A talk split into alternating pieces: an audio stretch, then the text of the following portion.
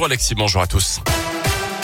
Et à la une de l'actualité, deux individus interpellés ce week-end dans le quartier de la Gautière à Clermont. C'était dimanche en fin de journée. L'un d'eux s'est débarrassé en fuyant de plusieurs sachets de produits stupéfiants. Les policiers de la BAC ont été rapidement pris à partie par une trentaine d'individus selon la montagne qui leur ont jeté des pierres. Notamment les fonctionnaires ont répliqué en faisant usage de gaz lacrymogène et de lanceurs de balles de défense. Les deux hommes ont donc finalement été interpellés puis placés en garde à vue. Retour sur une journée de mobilisation hier dans la région à la raffinerie de Fézin au sud de Lyon. Plusieurs dizaines d'agriculteurs, de transporteurs et de particuliers ont bloqué le site du pétrolier Total avec euh, des tracteurs et des camions pour réclamer la baisse des prix des carburants. Le mouvement avait commencé tôt hier matin. Philippe Lapierre s'est rendu sur place pour Radio Scoop.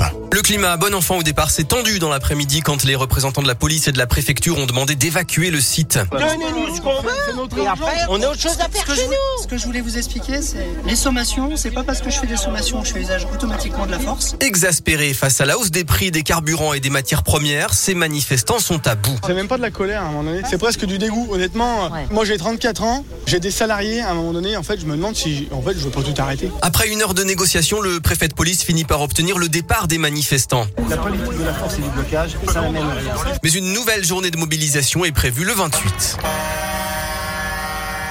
Les agriculteurs mobilisés demandent toujours des mesures concrètes comme le blocage des prix des carburants et des matières premières et n'excluent pas non plus de nouvelles actions coup de poing si rien ne change. Les prix de l'énergie qui deviennent un enjeu important à moins de trois semaines du premier tour de la présidentielle le 10 avril. D'après un dernier sondage, Emmanuel Macron reste nettement en tête des intentions de vote mais recule avec 27%. Trois points de moins par rapport à la semaine dernière. Marine Le Pen suit avec 20%. Mélenchon complète le trio avec 15%. 10% pour Valérie Pécresse et Éric Zemmour. 4,5% pour Yannick Jadot, le candidat Europe Écologie Les Verts, un point devant le communiste Fabien Roussel.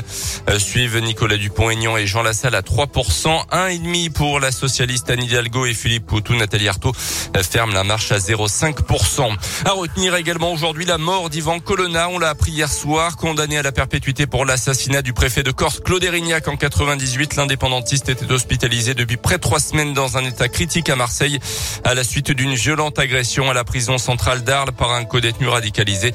Une agression qui avait entraîné une vague de violence sur l'île. Le ministre de l'Intérieur avait passé trois jours en Corse pour tenter d'apaiser les tensions. Une enquête a été ouverte menée par le parquet national antiterroriste.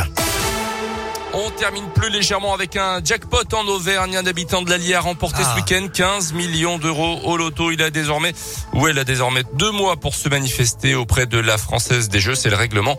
15 millions d'euros, ça représente environ trois mois et demi de salaire pour la star brésilienne du Paris Saint-Germain, Neymar. Le journal de l'équipe dévoile ce matin les salaires du joueur de Ligue 1. Les Parisiens restent 21 des 30 premières places. Le premier Clermontois, Mohamed Bayo, touche environ 50 000 euros par mois selon le journal de l'équipe. Ouais, la moyenne euh, des joueurs du Clermont Foot niveau salaire, c'est 20 000 euros. C'est pas mal. Hein, bah, c'est bien. Euh, on est l'une des équipes les moins bien payées à, à l'Hexagone. Bon après, on vient de monter en On vient de monter, exactement. C'est normal. 7h33. Voici une erreur.